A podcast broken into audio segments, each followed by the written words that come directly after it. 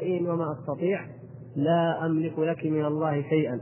أي في في فيما, عند الله فلا يأتي أحد يوم القيامة معتمدا على نسبه فقط. لم يعمل عملا صالحا. ولو كان ذلك الإنسان هو فاطمة بنت محمد صلى الله عليه وسلم. الأمر أعظم من الأنساب. الله سبحانه وتعالى ليس بينه وبين أحد من الخلق نسب ولا يجعل النسب وحده هو الذي يدخل الناس الجنة أو يبعدهم عن النار. وقبل ذلك قال الخليل إبراهيم عليه السلام لما أن أتم الكلمات وإذ ابتلى إبراهيم ربه بكلمات فأتمهن قال إني جاعلك للناس إماما. أكرمه الله ومن الله تعالى عليه فجعله إماما للناس. ففي هذه الحالة من التكريم أن أن رجلا يصطفيه الله ويجعله إماما للناس إبراهيم عليه السلام أراد الخير لمن؟ لذريته. قال ومن ذريتي؟ أي تبقى الإمامة في ذريتي. قال لا ينال عهد الظالمين.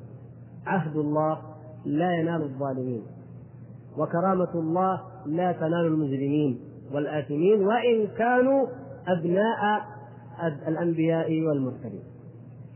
فلا بد من عمل صالح يعمله الإنسان.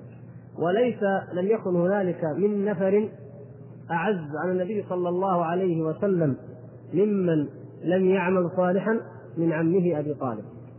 ما كان هناك أحد أعز على النبي صلى الله عليه وسلم منه.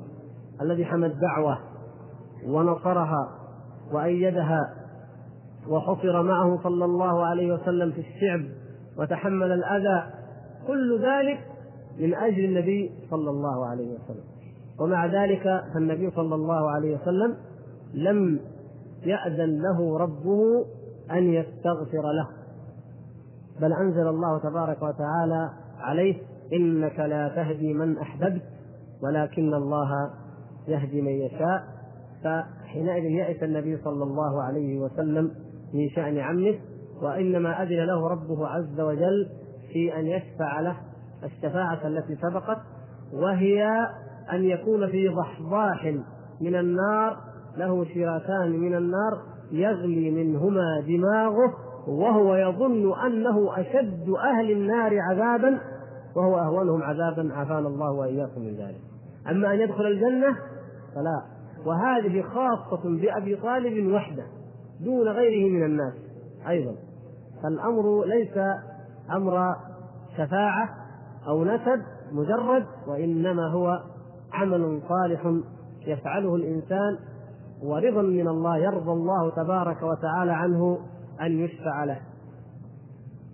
وفي الصحيح أيضا يقول أو في الصحيحين عن النبي صلى الله عليه وسلم قال لا ألفين أحدكم يأتي يوم القيامة على رقبته بعير له رغاء أو شاة لها يعار أو رقاع تخفق فيقول أغثني أغثني فأقول قد أبلغتك لا أملك لك من الله من شيء.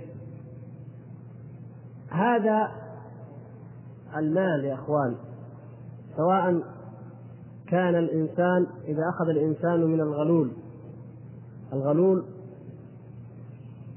أن يأخذ الإنسان من بيت مال المسلمين من الحق العام ما لا يجوز له.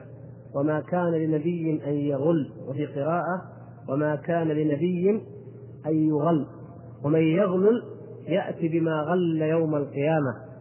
فلو أن أحدا أخذ من الفيء من المال العام للمسلمين شيئا أخذ شاة أخذ بعيرا أخذ مالا أخذ كساء كل ما يأخذه الإنسان من بيت مال المسلمين من المال العام ويستحله لنفسه دون الناس فإنه يأتي يوم القيامة وهو يحمل ذلك على رقبته. نسأل الله العفو والعافية. هذا الذي تهاون فيه كثير من الناس إلا من رحم الله تهاونوا في الأمر العام. وفي المال العام وفي الحق العام فأصبحوا يرون أنه مباح وأنه حلال ولا شيء فيه. والنبي صلى الله عليه وسلم يقول لهؤلاء إذا جاءه يوم القيامة ويقول يا رسول الله أغثني أي أنزل عني هذا الحمل هذا الثقل الذي على ظهري.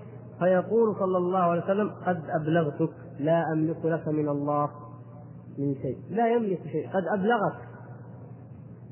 وتعلمون الرجل الذي كان مولى لرسول الله صلى الله عليه وسلم الذي غل. وماذا غل؟ غل شمله. ملحفة لحاف. ويقول صلى الله عليه وسلم الذي نفسي بيده إنها لتغلي عليه نارا. نعوذ بالله. ملحفة شملة. يمكن لا تساوي شيء. غلها فهي تغلي عليه نارا رغم أنه خرج وجاهد مع رسول الله صلى الله عليه وسلم. ومع ذلك يعذب. ويعاقب بها. انظروا يا إخوان إذا كان الصحابي والذي جاهد مع النبي صلى الله عليه وسلم وخرج ومع ذلك كان فساد نيته وكان حرصه على الدنيا وغل من الغنيمة ما أخذ وهذا وهو تافه حقير يعاقب. فما بالكم بمن يغل لا في جهاد ولا في عمل صالح ولم يقدم شيئا للإسلام ولا للمسلمين إلا الخيانة والسرقة. ربما يكون عمله أو وظيفته هذه نفسها لا لا يستحقها وإنما أخذها بوسائط محرمة أو وسائل غير مشروعة.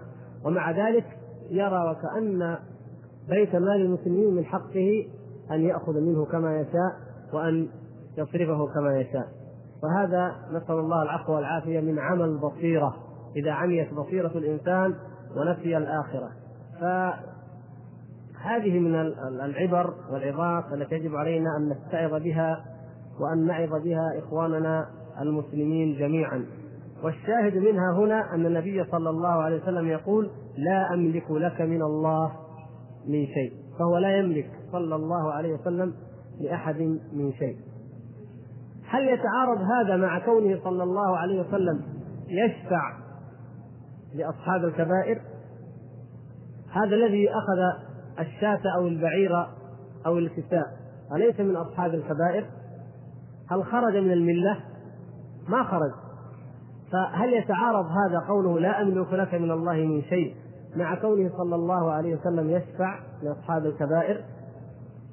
لا يتعارض. المقصود هنا أن النبي صلى الله عليه وسلم الذي هو سيد الشفعاء لا يملك من عند نفسه أن يشفع. لاحظتم كيف؟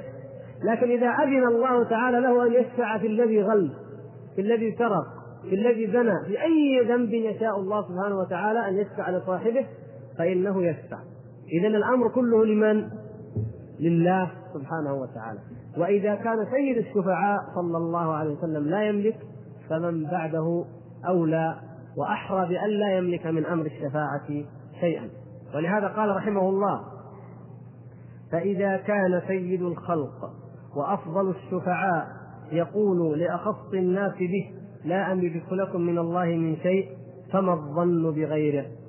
نعم ما ظنكم بغيره وإن كان صالحا أو شهيدا أو برا أو تقيا ولكن لا أحد في منزلة رسول الله صلى الله عليه وسلم. ولا يمكن أبدا أن يملك أحد عند الله ما لا يملك رسول الله صلى الله عليه وسلم. ثم يقول رحمه الله وإذا دعاه الداعي وشفع عنده الشفيع فسمع الدعاء وقبل الشفاعة لم يكن هذا هو المؤثر فيه كما يؤثر المخلوق في المخلوق فإنه سبحانه وتعالى هو الذي جعل هذا يدعو ويشفع كيف هذا؟ الله سبحانه وتعالى مما يختلف شأنه عز وجل عن عن شأن غيره عن شأن المخلوقين والعالمين جميعا أنه سبحانه وتعالى هو الذي خلق الأسباب وأما غيره فهو من الأسباب. هذا معنى هذه الفقرة. العالمون الناس كلهم أسباب. وأما الله سبحانه وتعالى فهو خالق الأسباب وموجد الأسباب. فإذا تسبب مخلوق لك فنلت خيرا. فهذا الفضل لمن؟ لله سبحانه وتعالى.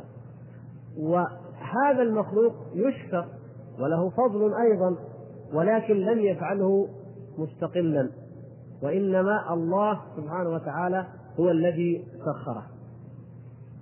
لو أن هذا المخلوق شفع لك عند مخلوق آخر فحصل لك الخير فإنك حينئذ تقول كان هذا الشيء بفضل الله ثم بفضل فلان وفلان. يعني سببان اجتمعا. لاحظتم الفرق كيف؟ اجتمع سببان. الشافع والمشفوع لديه. هذا مخلوق وهذا مخلوق.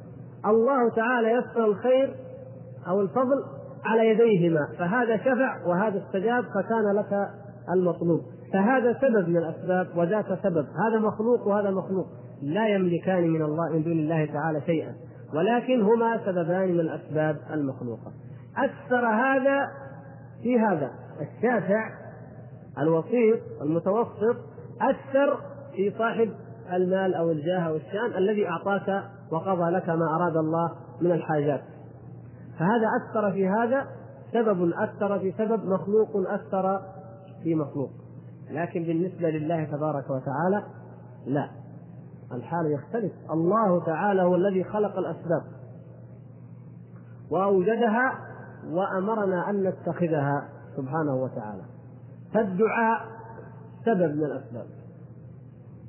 فإذا دعونا الله سبحانه وتعالى فلا يعني هذا أن دعاءنا وسؤالنا هو مثل ما نسأل مخلوقا أو نطلبه فيعطينا ويمن علينا أو يكرمنا بأمر. لا الله تبارك وتعالى فضله أعظم من ذلك. الله سبحانه هو الذي أمرنا بالدعاء وهو الذي ألهمنا الدعاء وهو الذي استجاب الدعاء وحقق لنا المراد. فالله تعالى فضله أعظم من كل ذي فضل فهو الذي خلق هذا السبب وأصل هذا السبب كله من فضله سبحانه وتعالى. وكذلك الشفاعة. إذا شفع عند الله تعالى نبي رسول ملك عبد صالح فهذا ليس كما يؤثر المخلوق في المخلوق.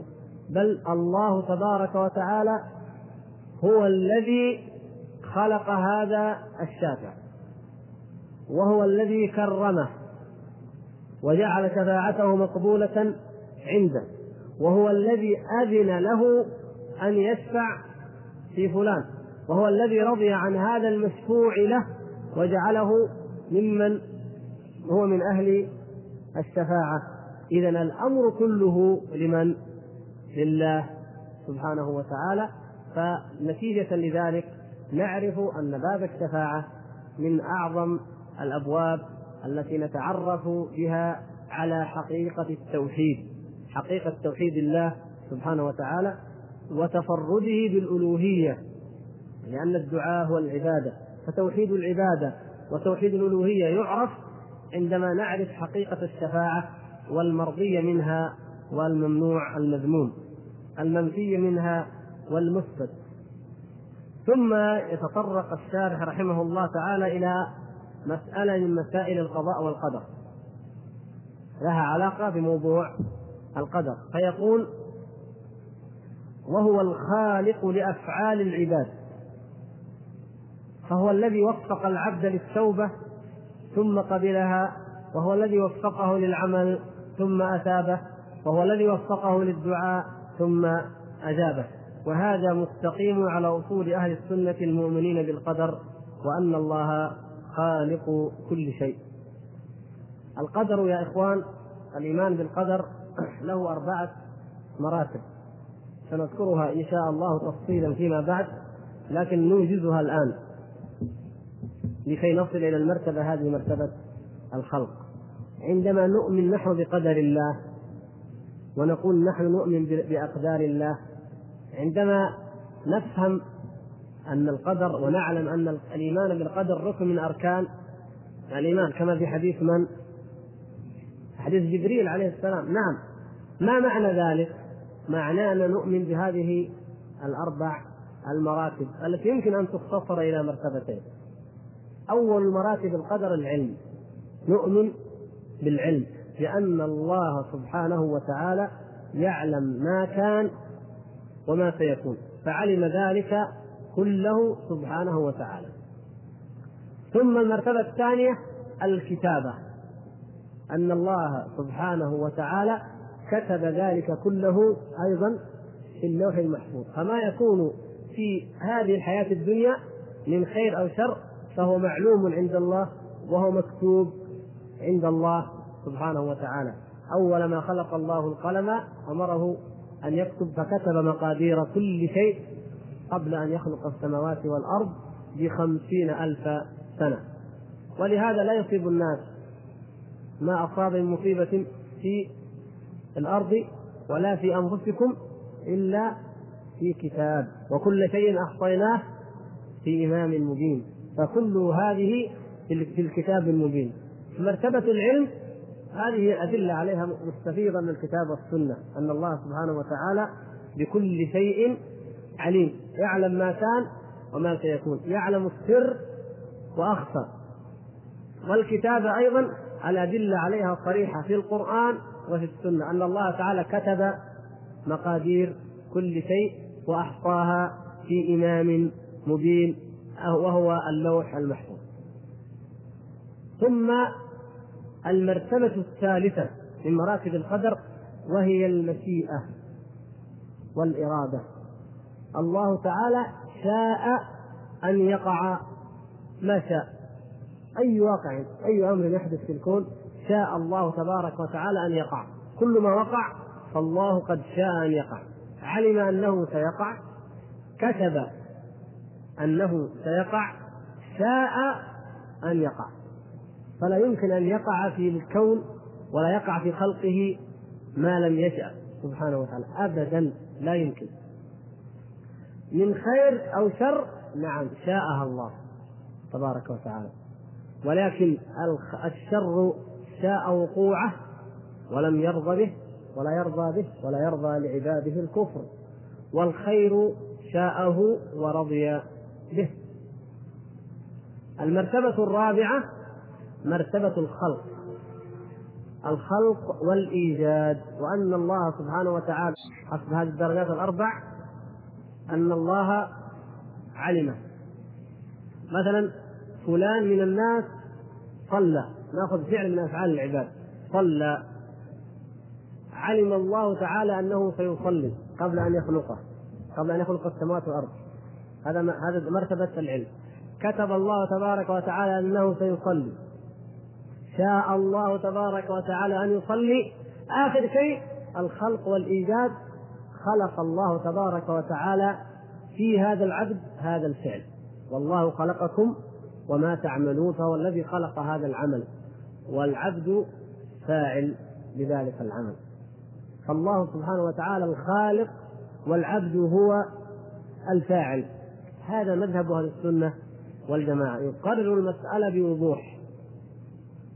فلا خالق إلا الله. الله خالق كل شيء. والله خلقكم وما تعملون. سبحانه وتعالى. الذين خالفوا من القدرية الذين أنكروا القدر وكذبوا أقدار الله أول ما خالفوا فيه أول ما خالفوا خالفوا في المرتبة الاولى الأخيرة المرتبة الرابعة وهي مرتبة الخلق. ولهذا نجد الإمام أحمد رحمه الله تعالى قال عبارة عظيمة في حق القدرية. من يذكر هذه العبارة؟ كيف نناظر القدرية؟ كيف نجادلهم؟ نعم أيوه. قال ناظر القدرية بالعلم. فان فإن أقروا به خصموا. نعم وإن أنكروه كفروا. شفت كيف؟ الإمام أحمد رحمه الله. يعني دقة الفهم في كلام السلف الصالح. ناظر القدرية بالعلم. الذين ينكرون الأقدار ناظروهم بإيش؟ بالعلم. احفظوا هذه القاعدة يا أخوان. كل واحد منكم إن استطاع أن يكتبها ويحفظها ويستخدمها. أي إنسان يفكر في الأقدار أو يجادل ناظره بالعلم. ناظر القدرية بالعلم. تعال. هل يعلم الله سبحانه وتعالى أن هذا الفعل سيقع؟ فإن أقروا به خصموا. إذا قال نعم الله تعالى يعلم ذلك. تمسكوا. طيب. علمه. ما المانع أن يكون كتبه؟ ما في مانع. علمه كتبه إيش المانع؟ طيب شاءه. علم هذا الشيء وكتبه وشاءه. إيش المانع؟ يقول لك ما في مانع. طيب خلقه. هذه التي ينكره. لا العبد هو الذي يفعل الذي يخلق من عند نفسه. نقول لا. علمه كتبه شاءه. اذا هو الذي خلقه أما أنك تقول أن الله علمه وكتبه وشاءه والعبد خلقه هذه لا يقرها عقل سليم. فإذا أقروا بالعلم خصموا وألزموا وأفحموا. طيب ما أقر بالعلم؟ بدل ما تجادل أنت وياه في الفعل هل هذا الذي خلق الفعل؟ العبد خلق الفعل وإلا الله خلق الفعل؟ يقول خلينا نتناقش في شيء واضح دليله واضح جلي. وليس فيه إشكال ولا يحتمل التأويل. هل تقر يا رجل أن الله تعالى يعلم كل شيء؟ فإذا قال لا كفر. لاحظتم كيف؟ إذا قال لا إذا لم يقر بأن الله يعلم كل شيء كفر. فيكفر لا لأنه أنكر الخلق وقال إن العبد يخلق فعل نفسه. لأن المسألة تشتبه تحتمل. لكن يكفر بشيء واضح يعلم العام والجاهل من المسلمين أن من قاله يكفر وهو أن أن يدعي أن الله لا يعلم الغيب ولا يعلم ما كان ولا يعلم ما سيكون. وهذه من بديهيات عند جميع المؤمنين أن الله سبحانه وتعالى يعلم ما كان وما سيكون سبحانه وتعالى وأنه متفرد بذلك العلم. فعلى مذهب أهل السنة والجماعة هذا الذي فيه الإقرار بأن الله تعالى هو خالق كل شيء وهو الذي خلق أفعال العباد يتجلى لنا حقيقة عظيمة التي يريدها الشيخ هنا حقيقة التوحيد وأنه لا شأن لأحد ولا فضل لأحد إلا من بعد فضل الله سبحانه وتعالى. فهو الذي أعطاك خلقك اولا ثم أعطاك الهداية ووفقك للعمل الصالح وللدعاء المستجاب وأجابك على الدعاء وأثابك على العمل الصالح وهو الذي خلق هذا العمل فيك وأعطاك القدرة عليه ثم هو بعد ذلك يمتن عليك بالجنة وبالنعيم وبالكرامة جزاء لك على هذا العمل. فالفضل كله من أول الأمر إلى آخره لمن؟ لله سبحانه وتعالى. ولهذا يا إخوان كما تجدون في سورة الفاتحة نقول إياك نعبد وإياك نستعين. فلا يكفي أننا نعبد الله وحده بل نقر بان نعبدك وحدك يا رب إياك يعني وحدك مختصا بذلك. نعبد وإياك نستعين. كما قال الله تبارك وتعالى قل هو الرحمن. آمنا به وعليه توكلنا. آمنا به إياك نعبد. وعليه توكلنا إياك نستعين. فالعبد في الحالين لا يملك شيئا. فالعبادة لله وحده والاستعانة على أداء هذه العبادة وتحقيق هذه الغاية هي عند من؟ عند الله تبارك وتعالى وتطلب من الله تبارك وتعالى وحده. ولو ترك العبد لنفسه كان النبي صلى الله عليه وسلم يستعيذ بالله تعالى أن يكله ربه ولا تكلني إلى نفسي طرفة عين. نعوذ بالله أن يكلنا الله تبارك وتعالى إلى أنفسنا. لو خلي العبد ونفسه فإنه يخذل يخذله ربه سبحانه وتعالى فيخذل فلا يوفق للخير أبدا ولهذا يا إخوان الكفار المجرمون العصاة ما الشأن معهم؟ ما الحال؟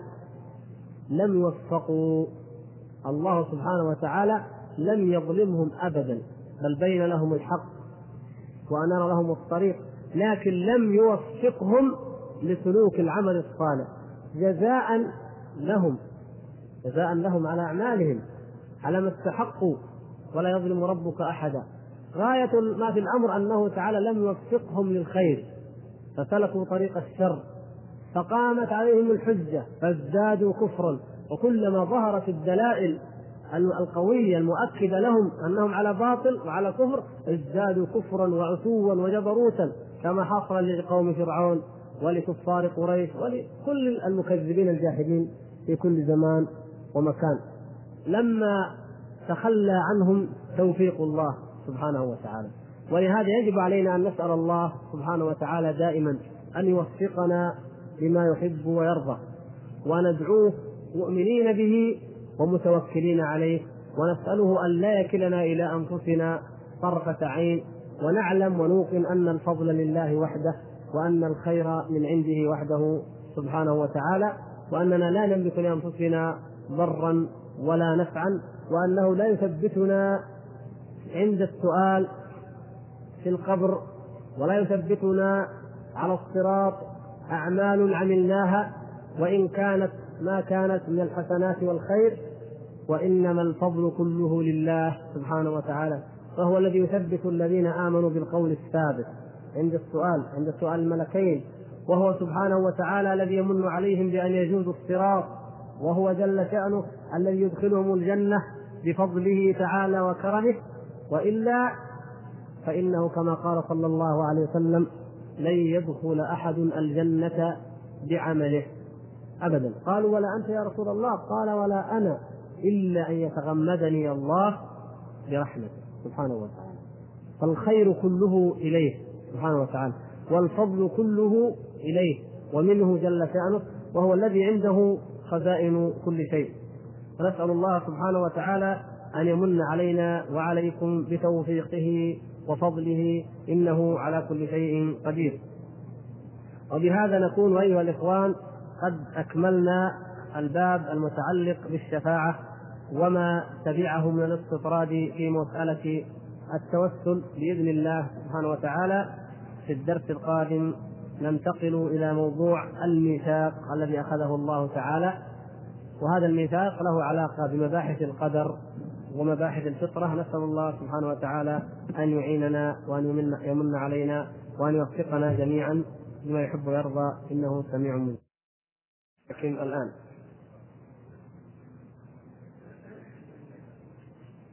يقول الأخ حق لله. نعم. الزنا الستر فيه هو الواجب ايا كان. يعني إذا جاءك الإنسان تائب ف يعني تدله على التوبة وعليه أن يتوب وأن يستغفر الله سبحانه وتعالى. بغض النظر عن كونه ليس حقا محضا لله لأنه قد يتعلق به حقوق للعباد. الزنا عافانا الله وإياكم هذه الجريمة الفظيعة التي أصبحت عند العالم اليوم شرقا وغربا يعتبرونها متعه ويعتبرون علامة حضارة ويعتبرون أمرا عاديا. هذه جريمة نكراء سماها الله تعالى فاحشة. هذه تقطع الأرحام وهذه تورد موارد الهلاك والعذاب في الدنيا والآخرة. جريمة الزنا والعياذ بالله. زنا الرجل للكافرة أقل شرا من زناه بالمسلمة. مثلا ننظر للحقوق. زناه بالتي لا زوج لها أقل شرا من ذات الزوج. زناه بالبعيدة الأجنبية أقل شرا من زناه بالجارة زوجة الجار. وزناه بزوجة الجار أقل شرا من الزنا بذات المحرم. حتى هو درجات والحقوق فيه درجات لكن هو كله بأي شكل وقع هو شر وفاحشة وجريمة شنيعة نسأل الله سبحانه وتعالى أن يعصم منها المسلمين رجال ونساء إنه سميع مجيب.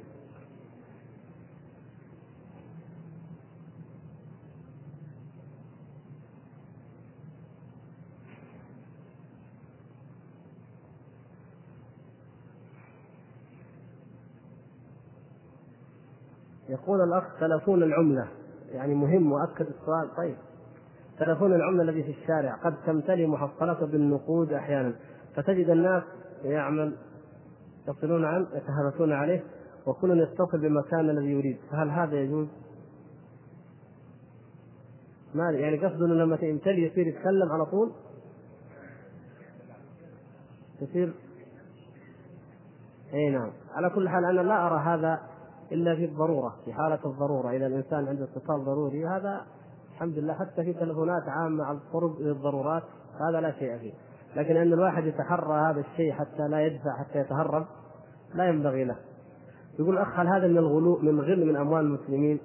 يعني هذه الله المستعان. يعني نحن الغلول عندنا في أمور نسأل الله أن يعافينا. يعني قل من يسلم منه. التهاون في الحق العام أصبح ظاهرة عجيبة عند المسلمين.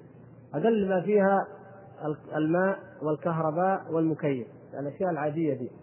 إذا كنت في بيتك تبغى تخرج قفلتها إذا كنت في مكان عام ولو في المسجد فتح الماء الواحد يفتح البزاجيز كلها ما لقي ماء مشى. اشتغلت الموية صبت إنه ما حد قفل أشياء بسيطة لكن تؤثر في في الحق في المال العام. بعض الناس يترك المكيفات فاتحة يخرج من الدوام يتركها حتى يرجع اليوم الثاني وهي فاتحة. أشياء زي هذه ولكنها أيضا هناك ما هو أكبر منها وهو الأكل الصريح في أمور إما اختلاف مباشر من بيت مال المسلمين وإما أن يفسر ذلك لأنه اخذوا عن طريق مناقصة اخذوا عن طريق كذا وهو يعلم في نفسه أن هذا فيه أخذ لمال بالباطل وفيه ربح فاحش أو فيه إساءة إلى الحق وإلى المال العام. فلنتقي الله جميعا يا إخوان نتقي الله. لا يملأ جوف ابن آد جوف ابن آدم إلا التراب. لكن علينا أن نتقي الله فلا ندخل في هذا الجوف إلا الحلال سواء كان ذلك من مال خاص أو مال عام. فلنتقي الله وما أكثر ما يقع المسلمون فيه من أمثال هذه الذنوب. بختك عام 1988 برج الأسد عنيف وبرج الحوت خيالي برج الميزان طيب برج الحمل سهل. ويسألونك برجك إيه؟ وبعدين يقول صناعة رائجة تسيطر على عقول الناس وتصرفاتهم حتى القادة والزعماء. فيروي بعض في بعض محاكمات الساسة يروى أنهم كانوا يجتمعون إلى رجل يحدد الخطوط بالأبراج وحركة الأفلاك ويضعون خطط المستقبل السياسية والعسكرية بناء على كلام المذكور حتى هتلر زعيم النازية كان من هذا الطراز ومع بداية كل عام خروج هذه البضاعة العجيبة وقد شاهدت على أرصف المكتبات عشرات من الكتب تتحدث عن بختك هذا العام. كيف تكون الصحة والفلوس والأولاد والنجاح والأكل والحب؟ وتتكرر في كل الكتب نفس الأسطوانة. إن لحركة النجوم والأبراج ودورة الفلك تأثير تأثيرا كبيرا على تكويننا النفسي والمزاجي وإن موقع كل نجم ومجموعة شمسية في الفلك تحدد شخصية المولود وحظه لحظة ميلاده وتحدد ميوله وحظه في الحياة.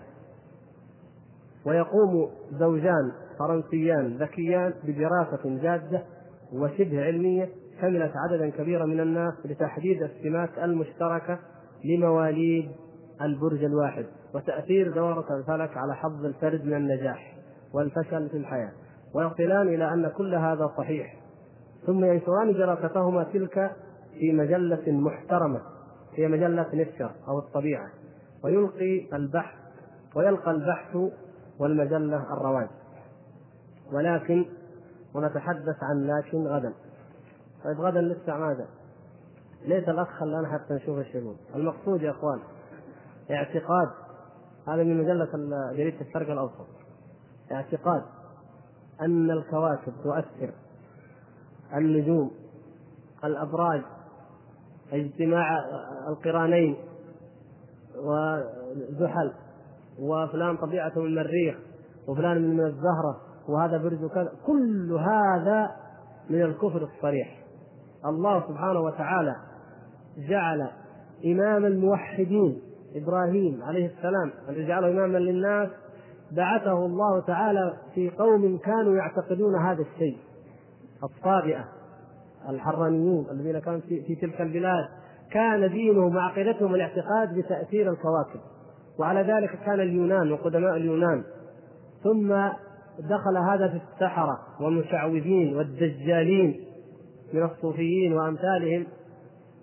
فيعالجون الناس بناء على هذا الشيء. إذا أردت الزواج قال خلنا ننجم لك.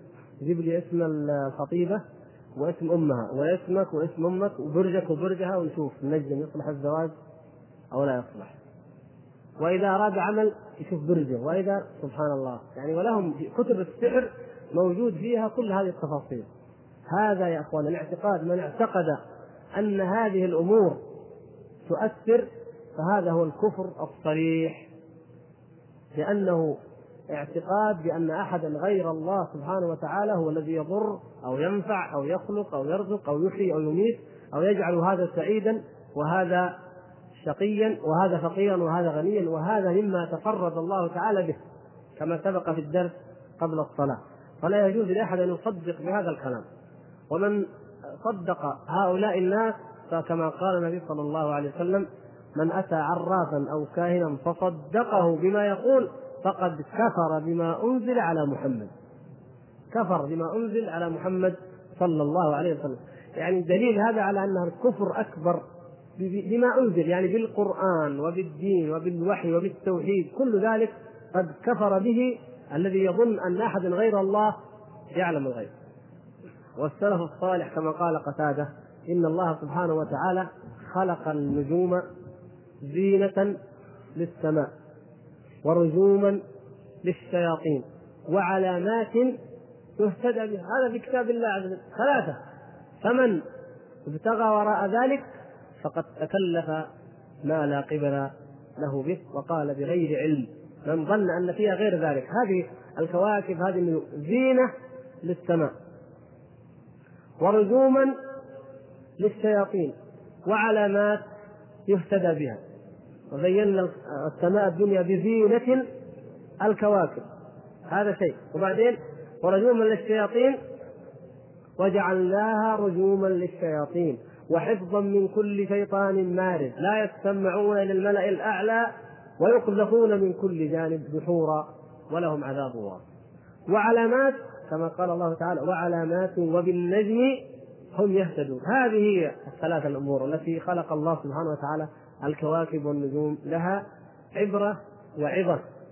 لأولي الألباب الذين يتفكرون في خلق السماوات والأرض ويرون هذه المخلوقات العجيبة العظيمة وكيف سخرها الله سبحانه وتعالى. أما ما عدا ذلك فمن تكلفه فإنه يقع في المحظور وإذا اعتقد تأثيرها فقد وقع في الشرك الأكبر. ولا يجوز أن تدخل صحيفة أو مجلة فيها هذا العمود. يعني هذا العمود يجب أن يطمس يجب هذا العمود أن يشق أو أن يطمس. في أي جريدة وفي أي مجلة لا علاقة كتبت عن الحظ أو البخت لا يجوز أن يدخل ولا يجوز أن يقرأ. ولا يجوز لأحد منا أن يسمح لزوجته أو أبنائه أن يقرأوا هذا الكلام ابدا لأنه يفسد إيمانهم ويفسد قلوبهم. عافانا الله وإياكم.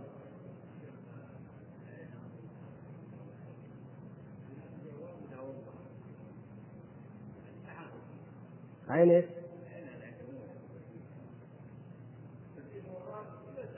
ها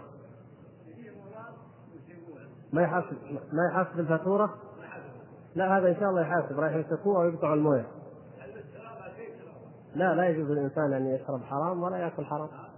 هذا النبي صلى الله عليه وسلم بين الرجل بين الرجل الذي يرفع يديه بالدعاء أشعث أغبر يعني حالته مزرية حالة يا رب يا رب يدعو الله يتضرع. ومطعمه حرام ومشربه حرام وغذي بالحرام فأنى يستجاب لذلك. لماذا نحن الآن نستسقي فلا نسقى؟ نعوذ بالله. نأكل الحرام. إلا من رحم الله. فأي حق للدولة أو للناس المهم بالذات وكله حرام لكن بالذات ما يتعلق بأكلك وشربك يجب عليك أن تحرص على أن يكون حلالا.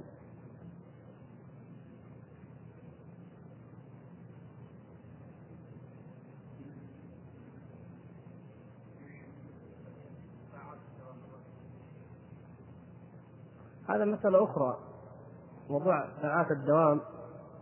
إذا كان المسألة بحسب العمل بحسب الإنتاج والكمية فشيء وإذا كانت بحسب الوقت شيء آخر.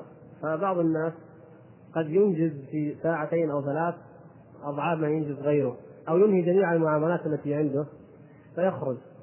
يعني لو أذن له رئيسه أو هو رأى ذلك أنه انتهى ما عنده شيء لا نستطيع أن نقول أنه لا يجوز له أن يخرج قبل الوقت. أما إذا كان لم ينهي ما لديه أو كان على سبيل التهاون فإنه بلا شك يكون في دخله هذا دخل. فلنحذر أيضا من هذا.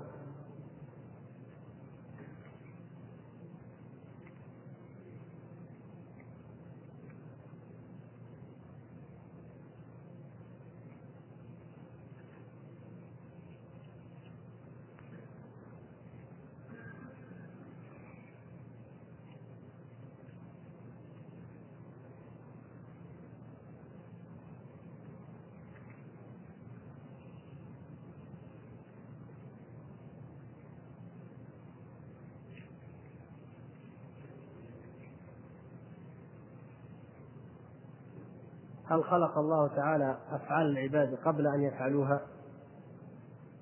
أم أنهم إذا شرعوا في فعلها فهو يخلقها وهم يفعلون ما يخلق؟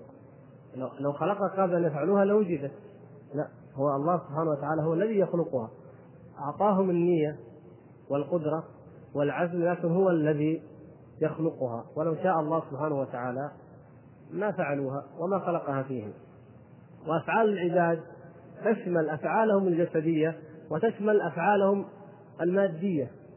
يعني الآن السيارة هذه السيارة مخلوقة ولا غير مخلوقة؟ مخلوقة قطعا ان الله تعالى وحده هو الخالق ما عدا مخلوق. مخلوقة. من الذي صنعها؟ الإنسان. فهنا نعرف أن الله تعالى لما والله خلقكم وما تعملون. فالله تعالى خلق الإنسان وخلق عمله وخلق ما صنع الإنسان. ورد في ذلك حديث ولكن بعض العلماء يضعفه وهو أن الله خالق كل صانع وصنعته. لكن بغض النظر عن صحة الحديث المعنى صحيح. كل ما صنعه الإنسان هذه البيوت الله الذي خلقها. وإن كان الذي بناها بهذا الشكل هو الإنسان. الله تعالى يخلق هذه الأفعال وهو خالقها جميعا ولا خالق سواه.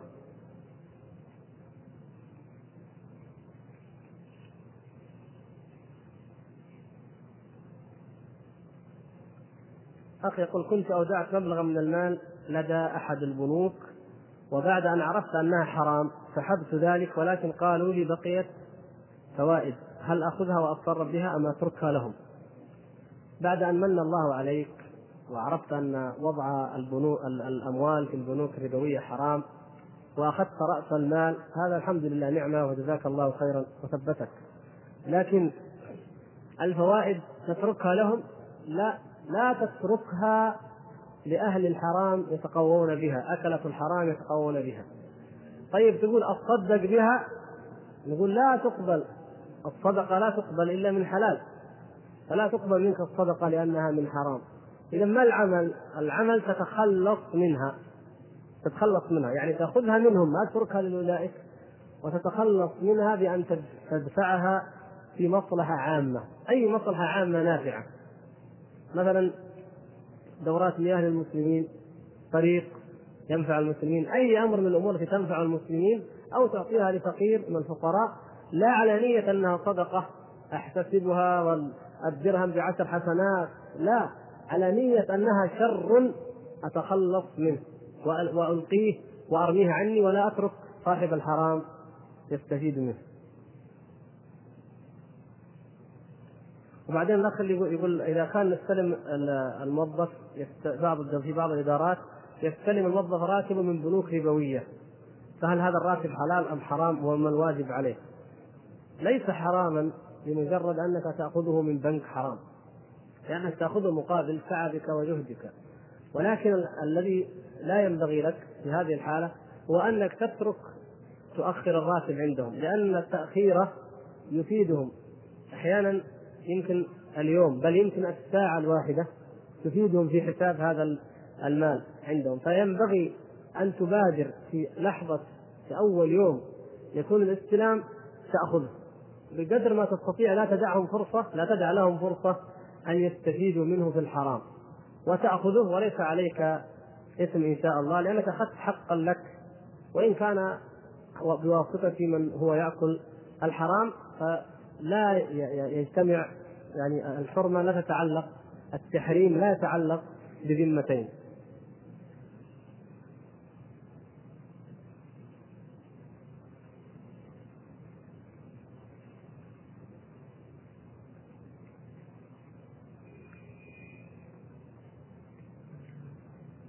قلت إن الله هو الخالق وما عداه مخلوق ولكن القرآن غير مخلوق.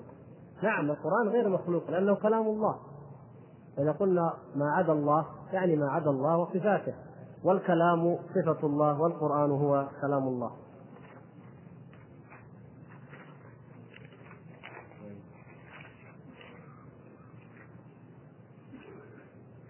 ما أدري إيش جاب لها الأخ ليش.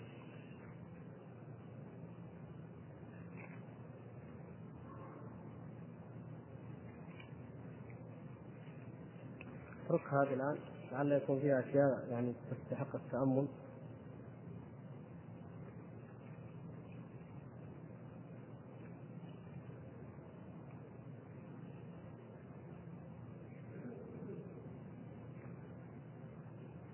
سبق في الدرس السابق ان من كمل إيمانه فإنه يرى النبي صلى الله عليه وسلم ومن لم يراه فليحقق فليتحقق من إيمانه فإنه قد فقد شرطا من شروط الإيمان وبهذا لم يبلغ كمال الإيمان إلا القلة حيث لم يره جميع الصحابة. ومن يقول ذلك فقد جاز فهو خالف وقد سألت أحد الإخوان وقال إنه رأى الرسول صلى الله عليه وسلم في منامه صلى الله عليه يده وهو والله أعلم لا يظهر عليه كمال الإيمان الذي سمعناه وقرأناه من قصص الصحابة والتابعين. وهناك أيضا كثير ممن لم يرى الرسول صلى الله عليه وسلم في منامه أو لم يره قط وهو الحمد لله بخير ولا أزكي على الله أحد. سأريد الدليل على ما قلت. الحمد لله كلامك هذا دليل. وهذا الكلام الذي قاله الأخ. هو دليل. يقول رأى رجل فاسق لا يظهر عليه علامات الخير ويقول رأيت النبي صلى الله عليه وسلم. ويعرف أناس من أهل التقوى والإيمان والأعمال الصالحة ما رأوا النبي صلى الله عليه وسلم. إذا هذا هذا نفسه دليل على أن الأمر ليس كما قال أحد المشايخ أو أحد الوعاظ الذي سئلت عنه في الدرس الماضي وأنه قال أنك إذا لم ترى النبي صلى الله عليه وسلم تتهم إيمانك أو ما معنى يعني هذا الكلام؟ لا ليس هذا. الذي أمرنا به أن نتهم إيماننا هو أننا إذا قصرنا في طاعة من طاعات الله. شعب الإيمان المعروفة وهي الفرائض والسنن يعني الشعب الواجبة والشعب المستحبة. فإذا قصرنا في شيء منها نعم نتهم إيماننا بالنقص. إما نقص عن الكمال كترك المستحبات وإما نقص في الواجب كما إذا تركنا بعض الواجبات. لكن ما رأى النبي صلى الله عليه وسلم يتهم إيمانه؟ لا. ولهذا قلنا نفس الدليل هذا. هل الصحابة الكرام كلهم رأوا النبي صلى الله عليه وسلم؟ قطعا لا أحد يستطيع أن يقول ذلك. فإذا هل أحد يقول أن الصحابة إيمانهم ناقص؟ ما أحد يستطيع أن يقول هذا. ولهذا نقول أنه قد جازف وخالف. نعم جازف وخالف. لا ينبغي يا إخوان أن تستجرنا بعض العبارات العاطفية أو بعض المواقف فنصدر أحكام تكون مخالفة وتكون خطأ وتوقع الناس في العنت وفي الحرج. ألا تتصورون كم أحد يسمع كلام هذا الشيخ؟ جزاه الله خير وهداه. مثلا سمع هذا الكلام. كم يتألم بنفسه يقعد يتهم نفسه أنني أنا إيماني ضعيف وأنا ما رأيت النبي صلى الله عليه وسلم. وقد يظل بعض الناس يتذكر هذا في, في كل وقت في الليل في النهار ويتذكر هذه هذه المصيبة. ثم بعد ذلك يرى شيئا في المنام يظن أنه النبي صلى الله عليه وسلم. ثم يرتاح يقول الحمد لله إيماني كمل. وهذا ليش رأى حديث النفس يا إخوان لو تقعد تحدث نفسك بشيء شوفه في المنام. شيء معروف النبي صلى الله عليه وسلم قاله والتجربة واضحة في هذا. أنت لو تحدث نفسك بشيء طول الزمن تشوفه ولهذا زي ما أشار الأخ بعض الفساق الصوفيه هذول الناس المشعوذين كل يوم كل أسبوع يقول شفته شفته ليش؟ لأنه هو يفكر ينام ويفكر في هذا يصبح يفكر في هذا ما نظر إلى إيمانه إلى قلبه هل قلبي نقي؟ هل إيماني قوي بالله سبحانه وتعالى؟ هل هل أنا تائب من الذنوب؟ هل كذا؟ ما حاسب نفسه على هذا، حاسبها على أمر آخر وهو لماذا لم أرى الرسول صلى الله عليه وسلم؟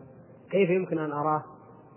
يقرأ البدع الواردة البدع الأوراد البدعية حتى يراه هكذا يا إخوان فالخطأ مثل هذه الأمور يوقع في لبس كثير طيب.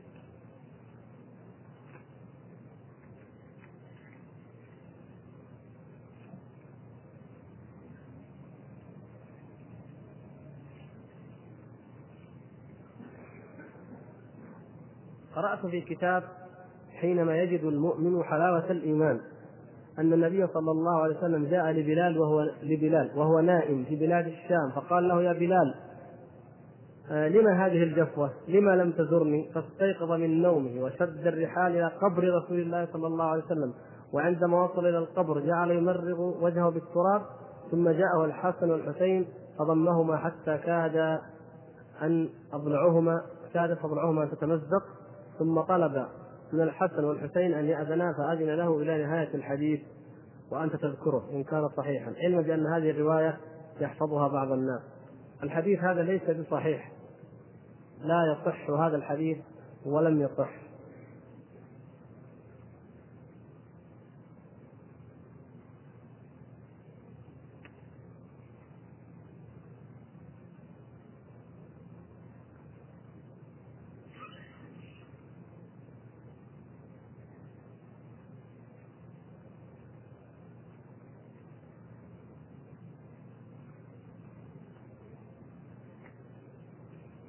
صرف شوية ما ندري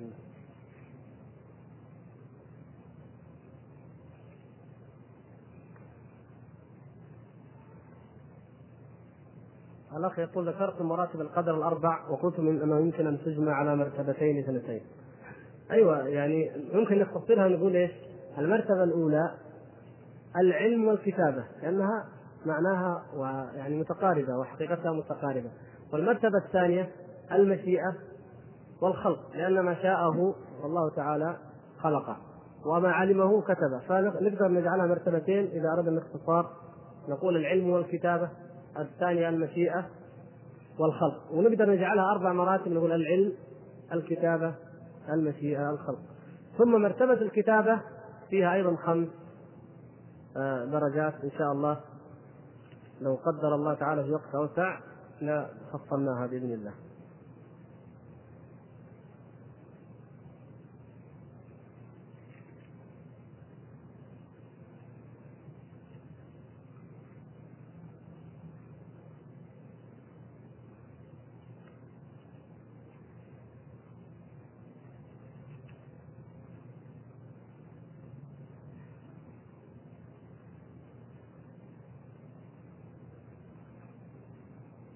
كيف تكون مثل هذا السؤال لأنه يتعلق بما مضى؟ كيف تكون معاملة الصوفي الغالي غلوا مخرجا من الملة؟ وأنت قلت إنه لا يكون اخا لنا في الإسلام. طبعا ما دام خارج من الملة ليس اخا لنا في الإسلام. كيف تكون معاملته تقام عليه الحجة يدعى وينصح فإذا أصر وعاند تقام عليه الحجة.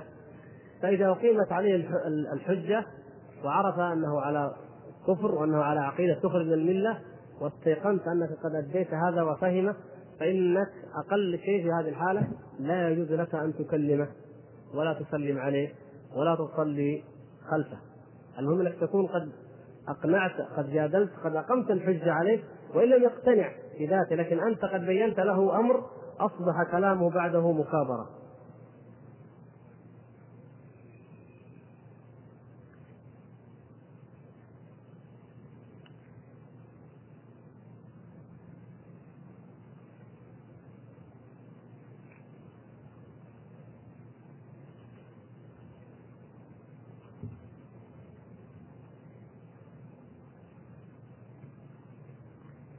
كثير الحقيقة من الإخوان ما أدري لماذا بالذات الليلة يعني كثير يسألون يعني الآباء الأسرة والآباء الذين يسمعون الأغاني ويرون المسلسلات الخبيثة وأن الأخ يعني ينصحهم ولكنهم لا يستجيبون. على كل حال هذا ما هو غريب يعني هذا حال بيئتنا وحال مجتمعنا إلا من رحم الله ليس بغريب والواجب علينا الصبر والدعوة والحكمة في التدرج ومعاملتهم بالمعاملة الحسنة ولا يجوز للإنسان أن يبدأ بهجر أهله ولا سيما الوالدين ويقاطعهم من أول الأمر. وإذا كان الابن لا يستطيع أن ينفق على نفسه ولا يستطيع أن يفارق والديه وإن كان في البيت منكرات فيصبر على ما فيه من المنكرات مع النصح ويحاول في الأم في الأخت في الأخ فلأن يهتدي واحد منهما خير من أن يفارق الجميع ويقاطعهم ويقاطعونه. لا بد أن نصبر وأن ندعو إلى الله سبحانه وتعالى على بصيرة وعلى صبر. فإن هذه هذا الزمان هو زمان الصبر. هذه هذه أيام الصبر القابض فيها على دينه كالقابض على الجمر. وإلا فإن رؤية المسلسلات الخبيثة وما يحتاج يقول خبيثة يعني أي امرأة أيما امرأة لا تحل لك لا يجوز لك أن تراها ومعروف من يجوز للإنسان أن يراهن. هذه لا يجوز أن يراها الإنسان في أي حال من الأحوال.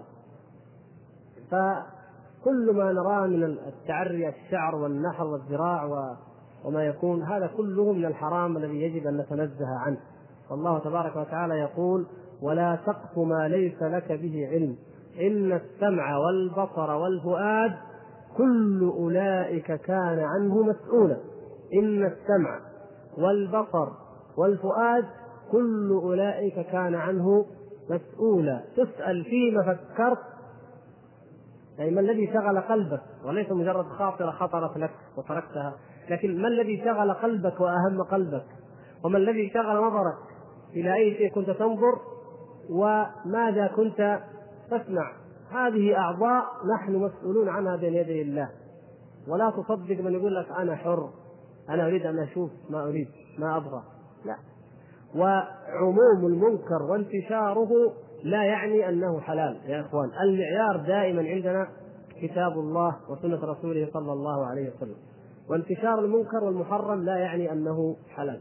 سواء المسلسلات المجلات الاختلاط بالنساء في الطائرات في المستشفيات في الأسواق في أي مكان. هذا حرام. ولا يجوز لنا أن نقره. وإنما يجب علينا في أنفسنا أن نجتنبه بقدر الاستطاعة. ثم يجب علينا أن ننصح وندعو ما استطعنا. ما نستطيع.